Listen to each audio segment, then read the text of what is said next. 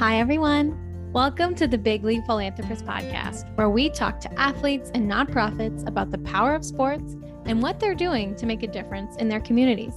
I'm your host, Danielle Berman. I am the founder and CEO of Tackle What's Next, where we share perspectives, stories, and insights to make sure all athletes are ready to tackle what's next, whatever that is.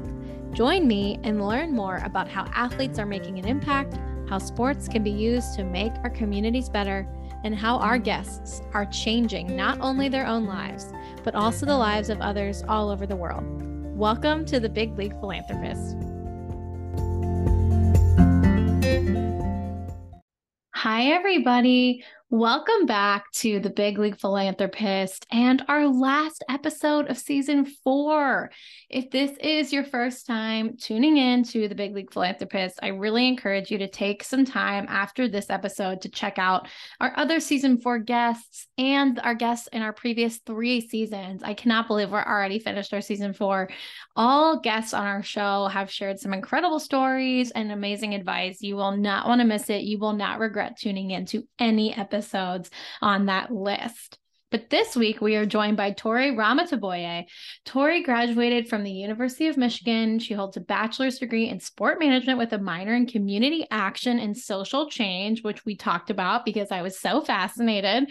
Um, she also has a master's in social work with a focus on children and youth. She obtained her executive certificate in sport philanthropy from the George Washington University, and she worked. Uh, she works for now the U.S. Soccer Foundation, where she joined them in February 2019 as a program associate, and she's since tackled many roles across the Soccer for Success program to support training, technical assistance, curriculum development, events, grant management, and special projects for the organization.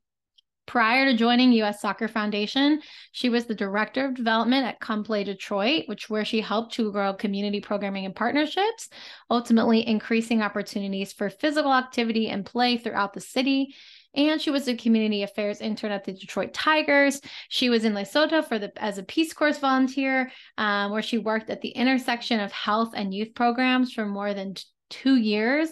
So I was so excited to sit down with Tori and talk more about the work she does. And I really think you guys are going to enjoy this conversation. We talk a lot about the importance of intersectionality within sports and having these different conversations with folks of different backgrounds. Tori talks a lot about her own journey, the work that they're doing at the US Soccer Foundation, uh, and what she's learned, and, and of course, what she feels philanthropy means to her, and some other great questions that you know we were talking about about.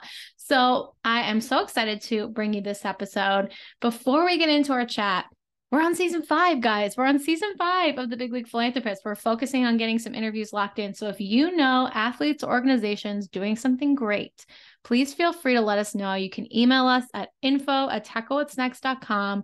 We'll reach out to them, get them on the show. And of course, you can subscribe, rate, and review us on Apple Podcasts and on Spotify so we can reach even more incredible listeners just like you. So, and sit back, relax, enjoy this conversation. I think you're going to love it. Without further ado, here is my conversation with Tori Ramataboee. Hi, everybody. Well, I am here live with Tori Ramataboee, who is the Senior Associate of the Soccer for Success programs at the U.S. Soccer Foundation. Tori, thank you so much for coming on the show today. Thanks, Danielle. so excited to be here. Awesome. Well, I'm excited to uh, go into a little bit more about the work you do at the U.S. Soccer Foundation. But I wanted to start just by diving into you and your background a little bit. Um, before you joined the foundation um, and kind of got into this kind of community development space, you graduated from Michigan, University of Michigan, with a degree in sport management, and you got a minor in community action and social change, which I love, uh, and then got a master's degree in social work. So tell me a little bit about what inspired you to pursue these degrees and how your college and, and master's experience has prepared you for some of the work you're doing today. Yes. So I've been asked this question before, and what I tell people is I've been on this journey of, you know, just figuring out what I want to do with sport and in social work. It's kind of a unique combination, and the journey certainly has not been linear. And so it all starts with my undergraduate experience. I was in sport management because I knew I loved playing sports. I just didn't know the what a career looked like. Hmm. So I was constantly searching for, you know, those experiences that helped me figure that out. And I had the fortunate opportunity to go to the 2010 Men's World Cup in South Africa and do a study abroad trip. So I studied globalization, sport and development while in Durban, South Africa. And as a part of those studies, I spent a week where I was facilitating a sports camp for youth in a local township. We were teaching them about HIV and AIDS through soccer. And that was really the first time it hit me that soccer could be used as a tool for youth development, for community development. Um, and when I got back stateside, I was like, how can I continue to find other organizations doing this work and just learn more about this space? And so my school had a master's program in social work, um, and they also had a minor. And so as an undergrad, I pursued the minor. I was one of the first sport management students to do so and i had a lot of encouragement from the faculty and and folks who became our mentors in that school and really helped connect me to other like-minded folks. And so that's ultimately what helped me to, to continue these studies uh, as I as I learned more about that intersection. So um, that was really kind of where my journey began and what inspired me. Um, in terms of how it prepared me for the work that I do today, I learned a lot about the principles and the frameworks of social justice and social work and it helps me to better understand the interconnectedness of privilege, oppression, diversity, social justice. Mm-hmm. Um, and gaining those tools and that mindset really helps me to think critically and work um, like ethically with these communities who have historically been underserved and underrepresented. And so, what that looks like now is being thoughtful and how I uphold the dignity and the respect of every individual and community that I work with. Um, knowing that I should be approaching my work with humility. I don't have all of the answers, and knowing that those that I'm working with are experts in their own lived experiences. And it's my job to connect individuals and communities with the resources and support that they need in order mm-hmm. to thrive. So I really see social work as being a bridge to connect folks. And those are some of the tools I learned to connect mine. Yeah. Oh my gosh, I love that. And I, I, think there's so many good takeaways there. But first of all, being one of the few sport management majors that did this minor in the community action, social change, and that social work kind of field, I think is so awesome that you're working now in this kind of sport for development space because we need more people with the background in this work kind of doing doing these kinds of things because i think you brought up a couple good points around really coming to the work with this understanding of what some of these communities are going through, but trusting that they know more than you and, and you need to listen to them and build these relationships with them. Um, so I really, I really love that. And I'm excited to dive in more to how that actually goes through kind of some of the day to day projects you guys do at US Soccer Foundation. But I wanted to ask you because you mentioned you always you wanted to work in sports and you knew you wanted to work in sports. Did you play sports as a kid? How, how did sports become part of the, I really want to do this? Um, um, and if you did, you know, did you ever see it guiding your path and, and where you got to today? Yeah, I I was the oldest of three. My parents were young and my dad was, you know, he was the coach, the ref, the he was an athletic director, he okay. was a high school teacher, he was all these things. And so I always went with him to athletic events and then consequently perhaps ended up always trying different sports all throughout my childhood. And I played a lot of sports when I was younger, but then I started to specialize as I got into high school in volleyball. And it wasn't until I was in a sport management program and I was in this this minor that helped me reflect on my experiences and why I wanted to do this work when I realized that sport really had a great impact on my life mm-hmm. and what that impact was like. And so I was starting to pick apart, you know, on an individual level, uh, sport taught me how to manage my team. I was a setter, and so I was managing like not only an offense and how we can do the best play, but also you know how I can um, bring folks together and and bring energy when we needed it, and and help get us momentum back in our team.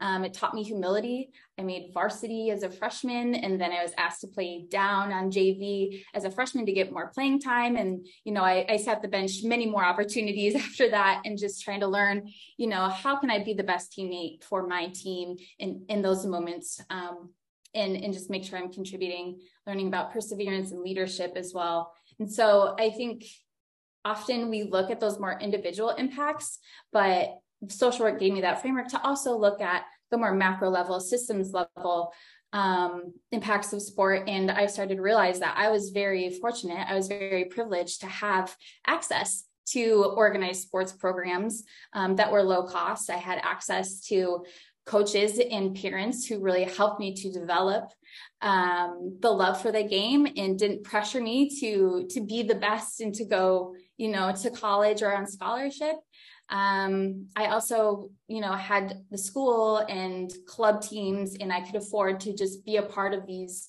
these things i always had those opportunities and so being able to pick that apart it helped me understand like I am so fortunate. It made such a big impact on my life. And I want to help provide those opportunities to those who may not have them. So that's mm. ultimately also what helped me get on this path. Yeah, no, I love that. And I think it's it's fun. It's fun that you were able to try a lot of different sports before you got into to volleyball and kind of sticking with that. But I love that it wasn't just like, oh, you know, how am I doing or how is it impacting me? But I love the emphasis on team and bringing people together. Mm-hmm. Um, it's very clear that that stayed with you and obviously in the work you're doing today. Um, and you mentioned earlier when you're talking about um, your background that you went to Durban for the World Cup and you did studied abroad there. And I know you also were involved with the Peace Corps. So can you tell me a little bit about these experiences, like going into other cultures, going into other places, working in these other countries? And, you know, not only do you have the social work background, this passion for sports and all the good that it can do, tell me a little bit about why going out and being a part of these different communities around the world um, has, you know, kind of affected the work that you do and, and, you know, what you wanted to do how did that kind of affect where you decided to go yeah the study abroad opportunity in durban was my first time leaving the country and so okay. Um, you know, spending a month and a half, I was just like, this was incredible. It it helped to open my eyes, as mm-hmm. I think it does for many people when they first experience a different culture or, or country for the first time. And I knew I wanted more of that. And I learned more about the Peace Corps as I started to study social work.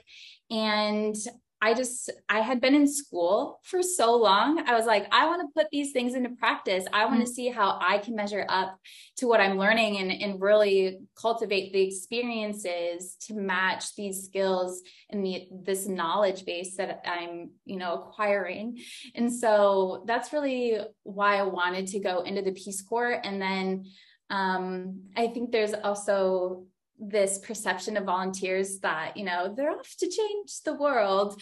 Um, and you definitely as a peace corps volunteer i wanted to make an impact on others but honestly the biggest thing i learned was going into another culture I met a person who was like, I spent the first year just getting to know my community and having those relationships really helped me learn how I can make the best impact in a year because two years is kind of a long time and you don't need to hit the ground running right away. And mm. that's the biggest I was like, okay, like don't put so much pressure on yourself. Like get to know folks and and get to learn your community and like what resources are there because I was a stranger and I can't come in here and be like, this is how you create you know income for you and your family. And this is how you learn about hiv and aids prevention. And this is how you should do things. Um, it really helped me to understand the individuals first, what they value, how they operate. Um, and they were just so welcoming and so kind. And it was, I'm very thankful that it was an easy process to be a part of. And I was very much welcomed into the community. Um, and so by building those relationships with folks, I was able to go to the schools where these students were these teachers were and run programs and they trusted me and i think that was a big part of it was you know as a white woman in a country where there are a lot of black folks, black Africans, um, just total opposite. I stuck out yeah. like a Thor, uh, I stuck out like a sore thumb. And to to be welcomed and to be trusted um, that was really important to me and i was just so thankful that the opportunities that i had to work with the youth clubs and and the communities um, they allowed me to do that and i listened to them and you know sometimes it was like come teach us how to do a dance and we're going to perform it at our graduation i was like well, this is a new one, but let's do it. And then yeah. I ended up, you know, we ended up having some really incredible conversations about what it means to be a student in this grade or to attend this school um, or to be a girl mm-hmm. in, in that society. And so, yeah, it was just really incredible. And I think it's a very undervalued outcome, especially for foreign service, is to say, like, I learned so much about myself and my worldview, and I'm now a better citizen because of it. So yeah, that's where were you when you did the Peace Corps? I was in Lesotho, and it's a little beautiful, mountainous, landlocked country in South Africa. So they sent me right back. Okay, um, so I loved far. it. yeah, I wasn't far. okay, awesome. No, I I love that, and I love the the perspective that your your friend gave you of I just listened for a while and I didn't try to come in, you know, guns blazing, say, okay, here's all the things we need to accomplish in six months. Um, mm-hmm. Um, I think that's really powerful for anyone starting something that's trying to make an impact. Is if you are coming into something that you are not educated on or you just don't know, you don't have experience, then take the time to immerse yourself in that culture, in that community, um, in that experience of what does this mean? What do they have? What do they not have? What is helpful? What is not? And talk to people. So I think that's great advice for anyone diving into the world of, of impact, because I think a lot of times we have these preconceived notions of like, here's how to make change and here's what we need to do. And here's mm-hmm. this blueprint. But it's such a great point that like sometimes you just need to to take lead from those folks that are there that are doing the work every day that are living these experiences and let them guide you to say here's what we need can you help us make it happen and i think that's really really good advice for anyone thinking about these kinds of big projects because yeah you get mm-hmm. kind of sucked into like the okay here's the game plan and we're going to make mm-hmm. it work and we're going to move forward and you know exactly. it, it's hard not to get caught up in that world but I think it's such a great point to like not put pressure on yourself to solve it overnight. Mm-hmm. Like this is long term sustainable solutions that we're looking for, not immediate band aid fixes, right? So I exactly. Yeah, I love I think there's always that opportunity at the very beginning of entering a community where you can level set and say, here's where I am. Where are you? And yeah. how to create this roadmap to like meet in the middle and build something really awesome. Yeah. Oh my goodness. I love that. That's I think that's such great advice. And I know you've you've worked you worked a little bit in the pro sports world. Then you came into the philanthropy space with Come Play Detroit. Now you're at the US Soccer Foundation. Eh, what what stands out to you as kind of the big difference between let's say the pro sports side of the industry and now kind of the sport for good, the sport for development side of the industry and you know w- what stands out to you and, and what were you most excited about jumping over to the philanthropic side of things?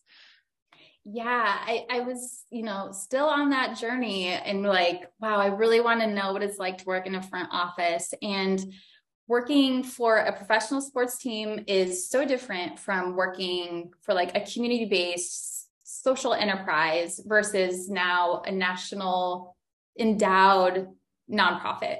Um and so i can't like necessarily generalize between them but what i can say is moving from a business that is focused on revenue to spaces that are more philanthropic um, there's for me a huge difference when you are working for an organization or a company that centers like the you center yourself and your success on community impact mm. and and how you achieve that authentically. Um, so that's been the biggest thing that I've recognized in my work recently on the more philanthropic side is it's not just about the like what are we doing? What are we doing? We're creating like long-term impact uh, for youth and for communities right? But it's also about the how. Mm. and it's about the who you're doing it with. And so not only am i you know being really intentional. And i have folks who are coming from like the public health field and the education field and social work and also like yes the, there are people who have played soccer professionally that i work with right?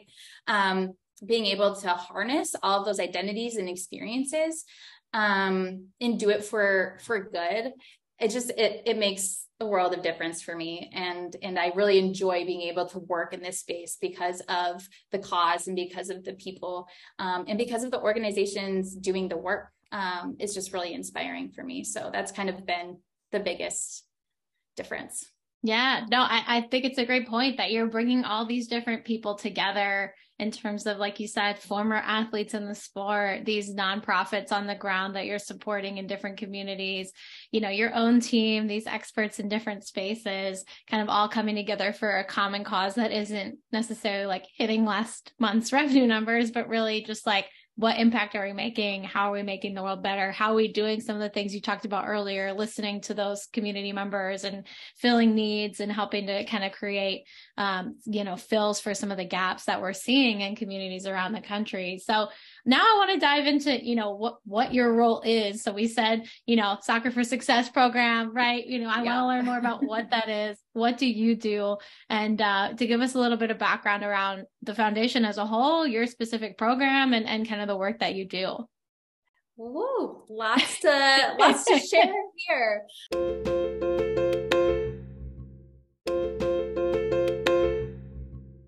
Let me see.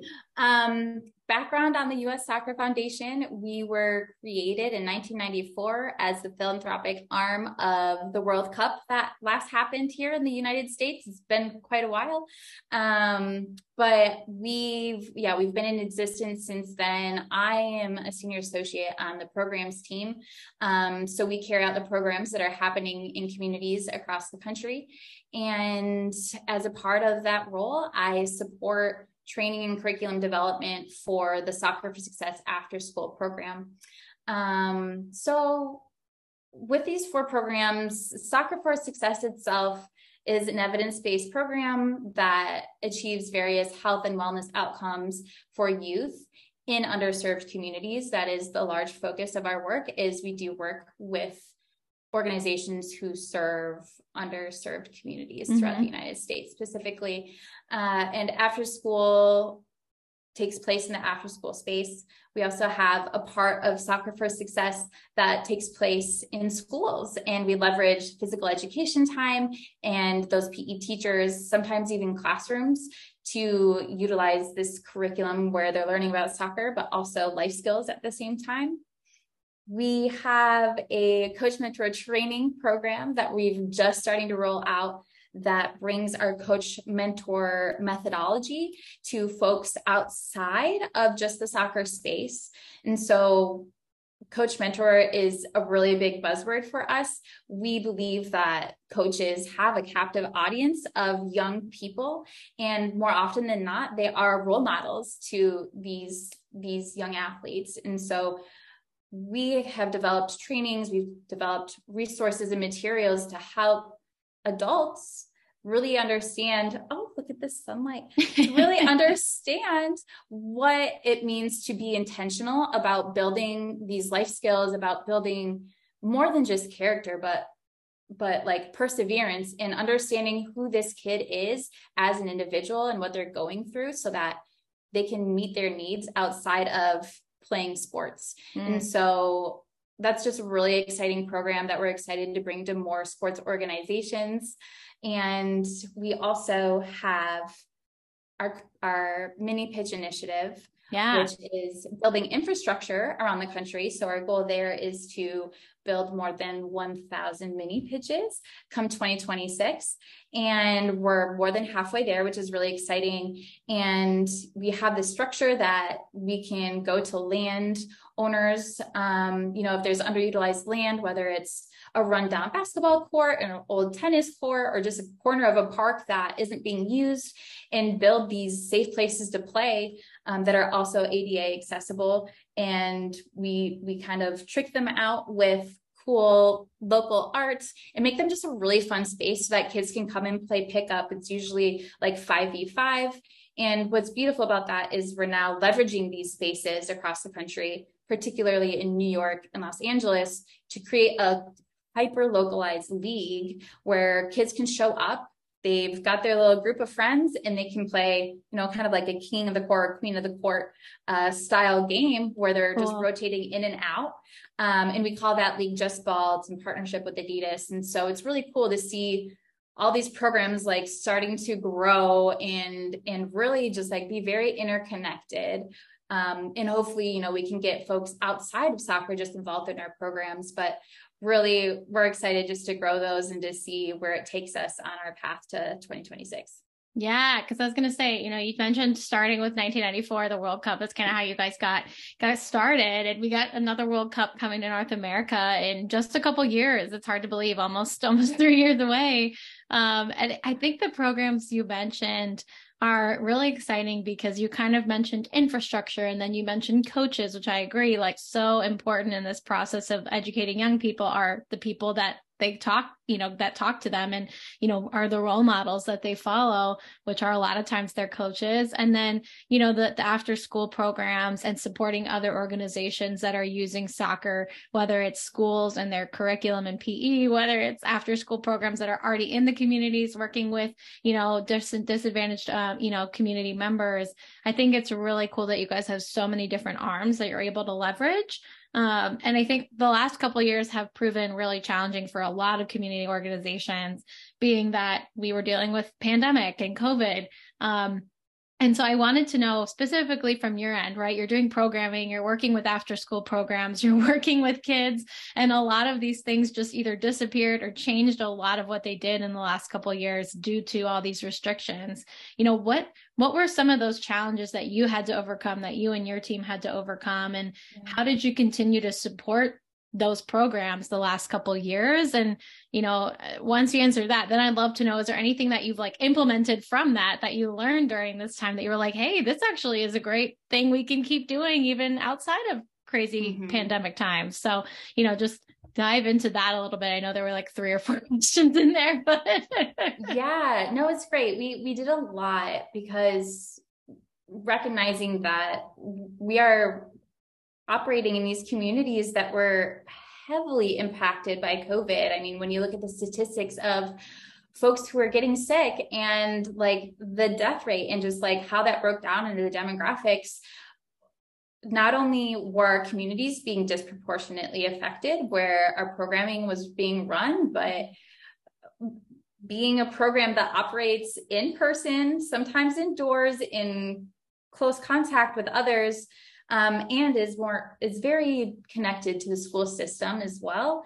Um, there was just a lot of challenges in actually being to run in-person programming. It affected the sports industry as a whole, and that did not omit youth sports in any way. So what we did was actually a 180. We acted pretty quickly in the first couple of months just to learn about what our options were um, to to alter alter our programming and to continue to provide these opportunities to kids. And what we ended up coming up with was these four levels of accessibility.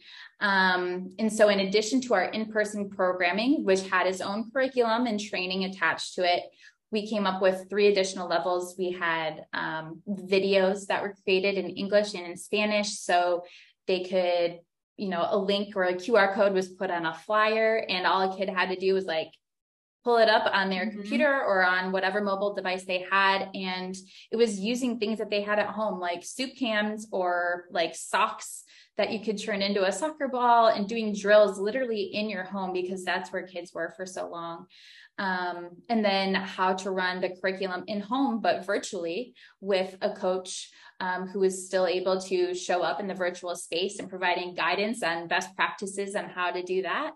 And then we also created an in person, but socially distanced curriculum as well. So we set up like player zones and how kids could stay socially distant and safe, um, but still be outside and still maintain some sort of connectedness to one another. And so we had that for almost two years. This time last year, we were still using those programs, but what was really unique about this was you could use them interchangeably. So you could mm-hmm. go from doing videos at home one week um, to being in person the next. Or what happened a lot with our our programs in schools was they'd be in person and then one positive would mean you know you had to go home or you had to um yeah. not you know programming wouldn't be allowed and so then we were making sure they had options to be in home as well and so that's the biggest lesson that we learned is that we could continue to operate in this virtual space so we still have those options available but if we learned anything from this past spring it's that kids wanted to be in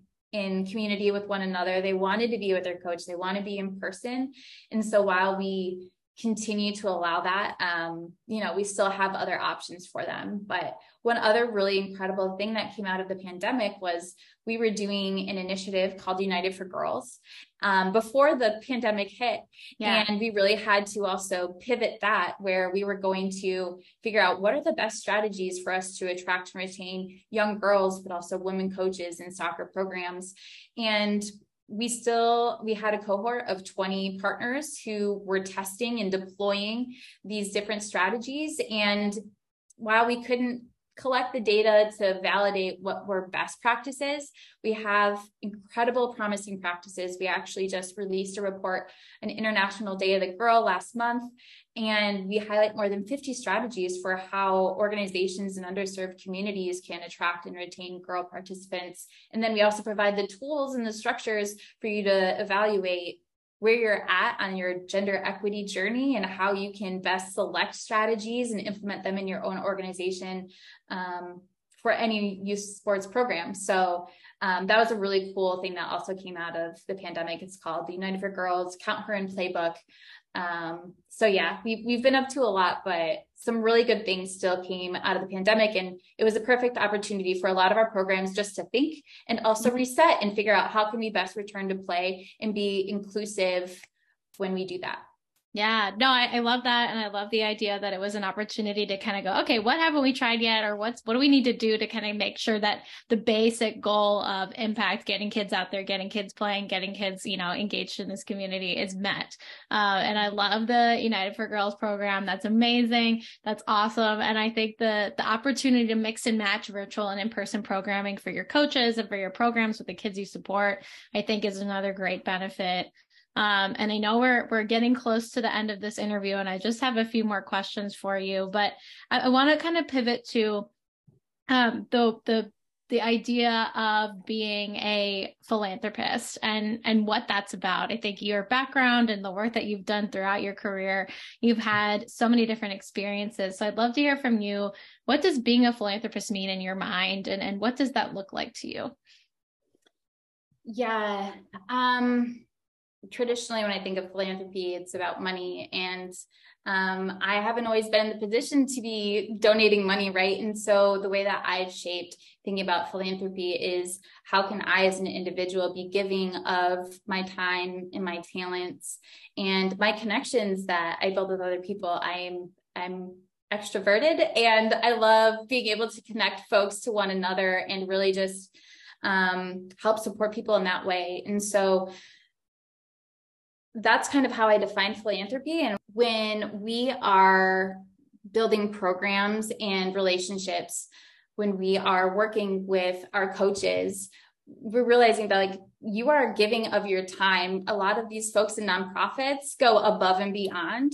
Um, what I love working with program partners on on the ground for Soccer for Success is that they know their communities so well. They show up during the week for programs. They also show up at night to help run the programs in the leagues. And then they show up on the weekend to run the tournaments, right? Mm-hmm. I think, yeah, while it's a job, it's also you're being a philanthropist because you're giving of your time, but then you're also giving of yourself and helping to build those relationships and sustain a program that becomes a really foundational, impactful experience for families and for youth. And so, um, yeah, I think that whether you're giving that time or whether you're giving of your talents, um, it's hard to be a coach especially for like the K through two kids, like yeah. the really young ones who are just like getting out their energy, you really have to have a wide range of skills and um, you know, tools in your toolbox to yeah. to really run a practice sometimes.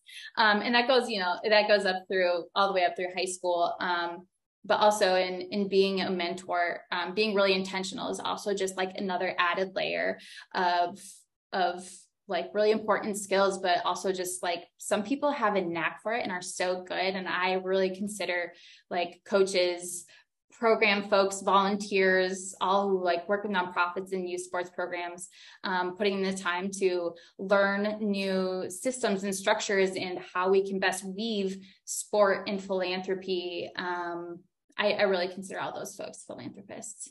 Yeah, I love that. And I think that the idea that it it isn't just money, but it's time, it's talents, it's relationships, it's showing up. And, you know, like you said, coaching in, in, many cases for especially youth sports is a lot of times volunteer. And, and that's a, that's a, a philanthropist right there too, giving of yourself. So, you know, I think uh, just two more questions for you. One, if our listeners should take anything away with the work you're doing at the U.S. Soccer Foundation, what would it be? What would you want it to be?